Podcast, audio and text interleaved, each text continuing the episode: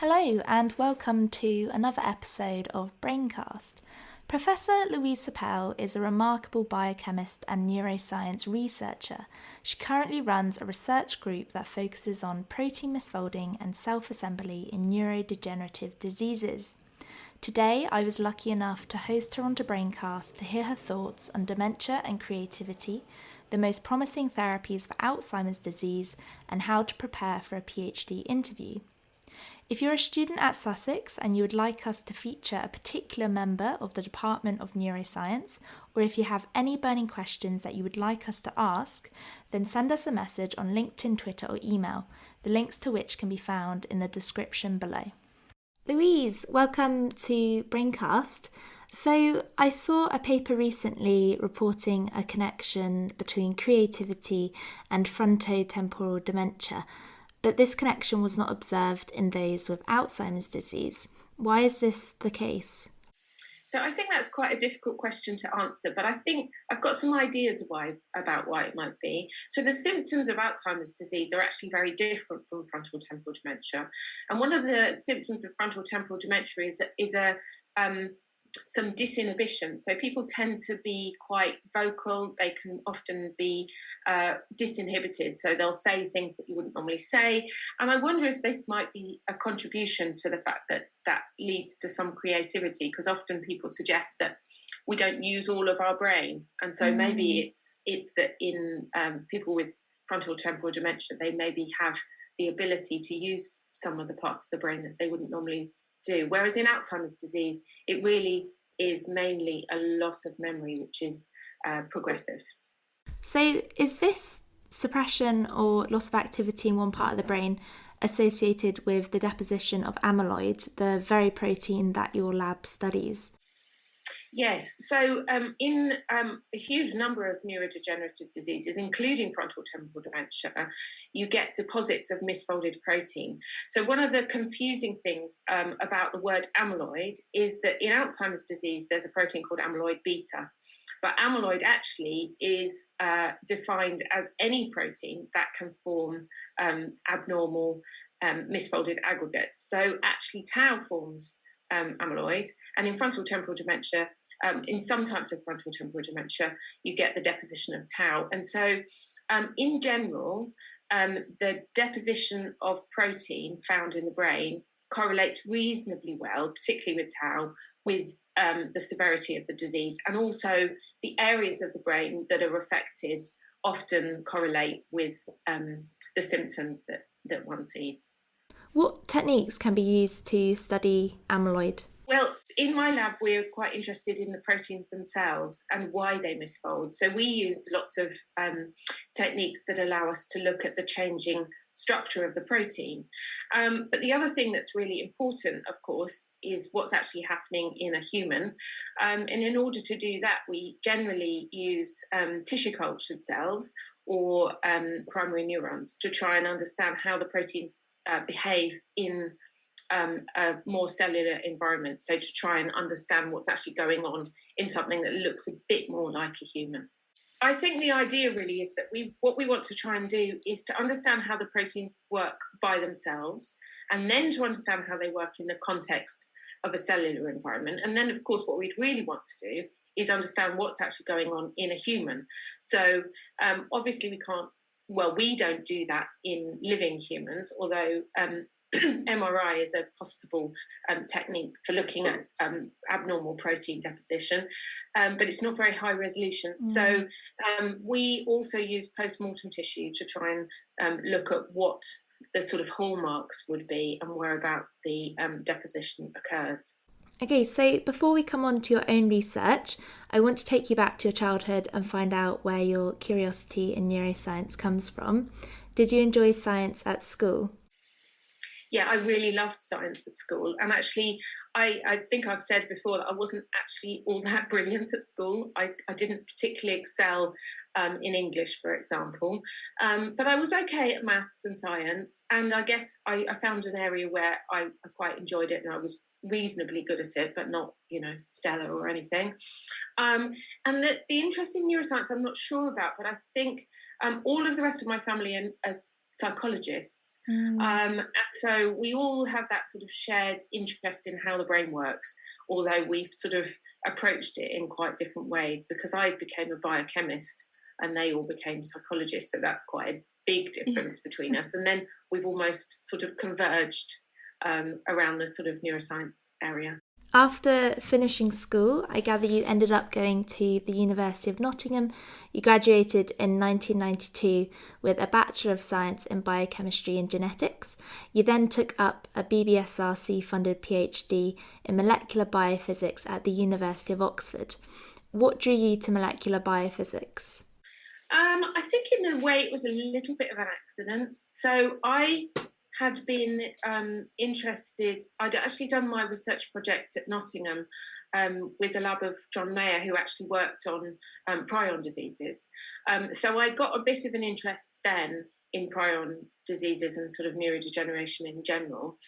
Uh, but I ended up going to um, Oxford and doing something completely different and completely out of my comfort zone. So it was I mean, basically, it was a lab where they did protein crystallography, so that all the people who were there were sort of from a physics background or a biophysics background. So it was really out of my comfort zone. But I was really interested in um, amyloid, and so what we worked on was the structure of amyloid. So it's a sort of slightly odd and circuitous pathway to uh, being in neuroscience now, whereas I really was sort of a biophysicist. And we did lots of techniques um, that involved um, X-ray diffraction, so it sort of fitted into what other people were doing there to try and understand what the structure of the amyloid fibril actually was. What I'm so interested in is you mentioned earlier that you you struggled academically in your young years, but then you ended up going to a, a leading university and getting a fully funded PhD. I mean, is was that just down to to hard work or? Um, I think I think maybe I mean the the use of the word struggle maybe is ex- exaggerating it, but I have used that word. It's not that you brought that up, but I think um, you know I was okay academically, but I wasn't brilliant, and there were loads of people better than me, and I do have a bit of a tendency to sort of compare myself to other people and think other people are way better. I still do that, mm. so you know I think it's just part of my personality, um, and I think it was really a sort of perseverance um, and a determination, um, and also a lot of lot of luck. So I went to an interview with the supervisor at Oxford, and it just seemed like it worked. Oh, um, yeah. You know, actually, and also he took um, a huge risk on bringing me in, given that I didn't have any sort of structural biology background mm-hmm. whatsoever. Um, so it was a huge risk, but somehow it worked out, and and um, I'm very thankful for that. You know, starting my scientific career. What advice would you give to those who are looking to apply to competitive, fully funded PhDs? I mean, what should be prioritised uh, in the personal statement, and how should one prepare for the, the interview? Um, I think that um, enthusiasm and motivation go a really, really long way. So, um, preparing for your interview by reading the, the um, papers of the person you're interviewing with is absolutely essential. Of course, everybody loves to talk about their own work. And if you arrive at an interview and say, Oh, I really love this paper and I thought that this was really interesting, and then when they say to you, Well, what would you do if you um, were to try and tackle this problem and you have some good ideas about it? Then I think that that is a really important thing. So, you know, the first step is obviously doing pretty well um, in your degree uh, but the next step really is is sort of finding a way to communicate your enthusiasm and your excitement about the project. Um, and that sort of leads on to my next point is actually doing a PhD is really, really hard. And there are lots of ups and downs and some, you know, setbacks and difficulties. And I think resilience is essential. And actually to get you through those sort of difficult patches, being really passionate and interested in your research problem mm-hmm. is really mm-hmm. essential. So choosing really, really carefully. And the final thing I would say is uh, don't forget that you're interviewing them as well as them interviewing mm. you. So, you know, finding yourself in an environment where it's supportive, that you're going to get the right help and training that you need is really important um, to be able to get you through those difficult times. I think going and doing a PhD in a group where um, there's less support um, is is going to be a big struggle. So I would say try and find somewhere you're going to be happy. Fantastic. That that's fantastic advice. I'm sure lots of people listening would, would be very glad to to hear all of that. After graduating from the University of Oxford in 1995, you moved to the University of Toronto as a postdoc. What work were you doing there?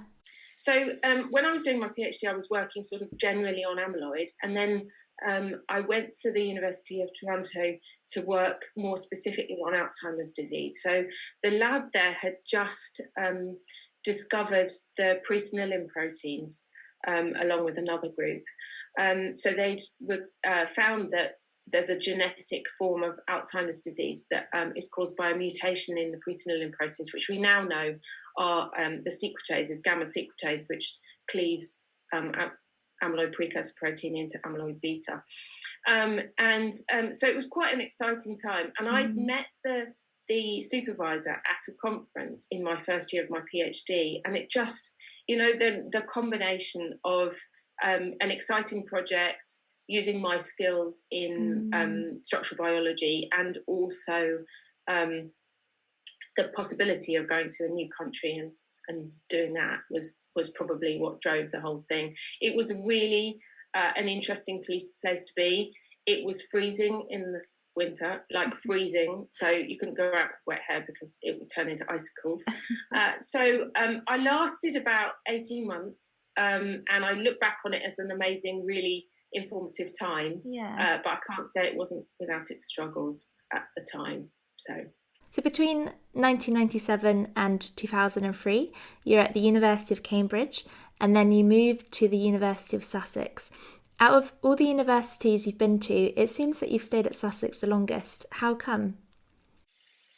Um, I think um, I think it probably is most to do with family. So when um, I moved here, um, I had a one-year-old daughter. Um, I then had a son another a year later, um, and I think you know being able to find a place where you can settle, where you can stay, being an academic can be really difficult, particularly if you change job every three or four years. Um, and I think being um, in one place is uh, important to find that you know possibility. Um, and also, I've found myself to be very happy at Sussex. So it you know it's been a really nice environment to have the freedom to do the research that I'm interested in doing. Um, you know, the, the students here are, are great. Uh, so many of them are enthusiastic, particularly, you know, obviously I think my research is the most important yeah. and interesting thing ever. Um, and I get to, you know, one of my favourite things about teaching at Sussex is the project students and, and um, you know, working with them. Yeah. That we, I always feel that that's the most exciting bit. You know, it, all the rest of the teaching is fun, but that's the best bit. Yeah. Um, so trying to enthuse other people to sort of persuade them that doing research on Alzheimer's disease is, you know, there's nothing better. Um, It's good fun. And so I think just altogether, it's been a really nice place to be. And obviously, no one ever wants to leave Brighton. So no. it's one things, Everyone keeps it? coming back, it seems. I read people's CVs and they, yeah. they were here before and, and now they're back again. So, um, yeah, yeah maybe there's I'll... nowhere better. Really. Yeah. so I know we touched on this a bit earlier, but what projects do you have ongoing at the moment in your lab?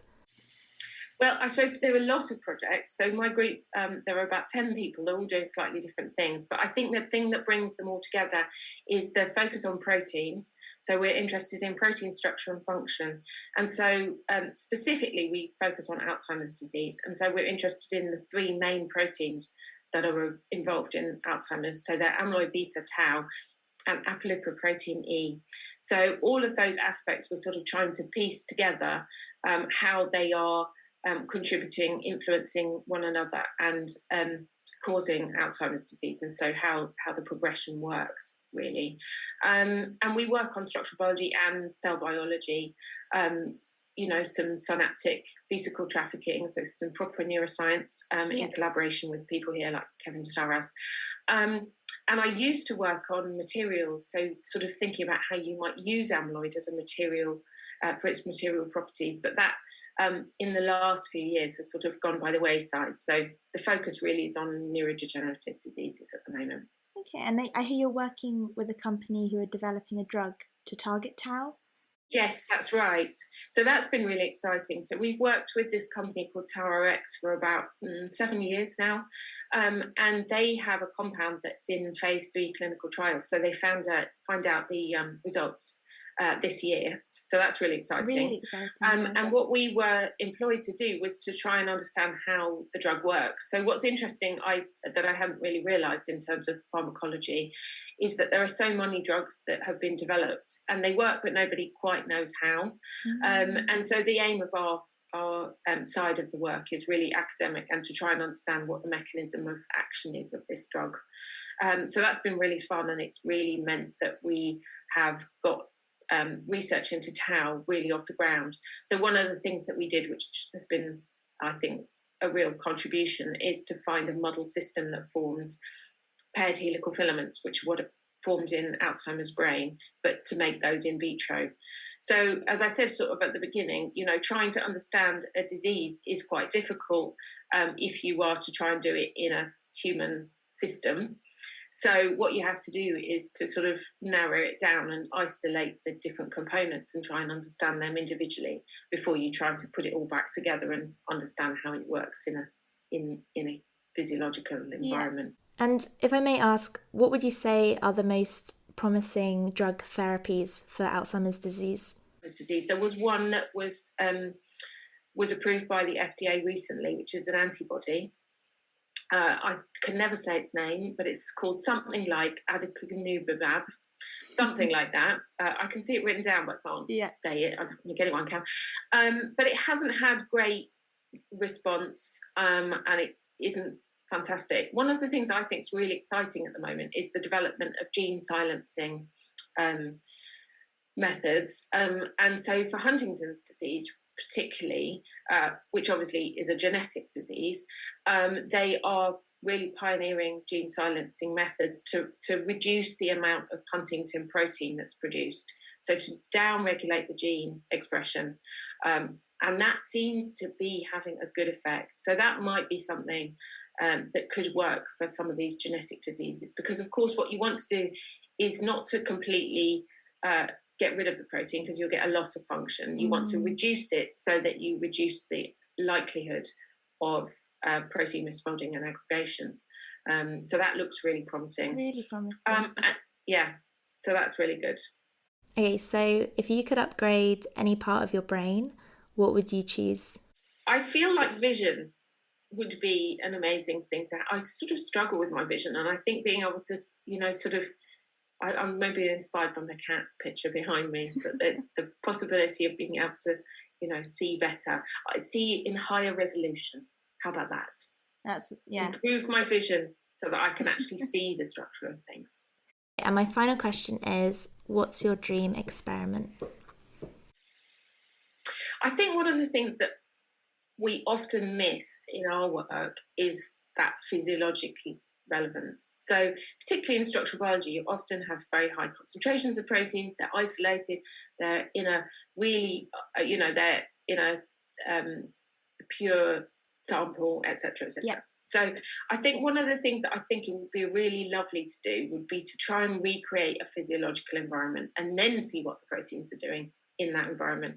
And we're sort of getting some way towards that now because um, the field has relatively recently discovered these things that are called stress granules, which essentially are non membrane uh, bound organelles. So they're sort of little blobs of jelly in the cell that seem to do stuff. Uh, they have proteins and they have an RNA in them. Um, and it seems that this uh, environment might be a precursor to amyloid fibril formation. Um, and so these are sort of active environments where all sorts of processes go on, but also uh, potentially are a seed for amyloid um, assembly. So what we're trying to do is to recreate these sort of uh, gel-like environments. They're phase-separated environments in which you can mix various components like proteins and carbohydrates and RNA and so on together, and then try and look at what the proteins are doing in that environment. Louise, thank you so much for coming on to Braincast. It's been a pleasure having you.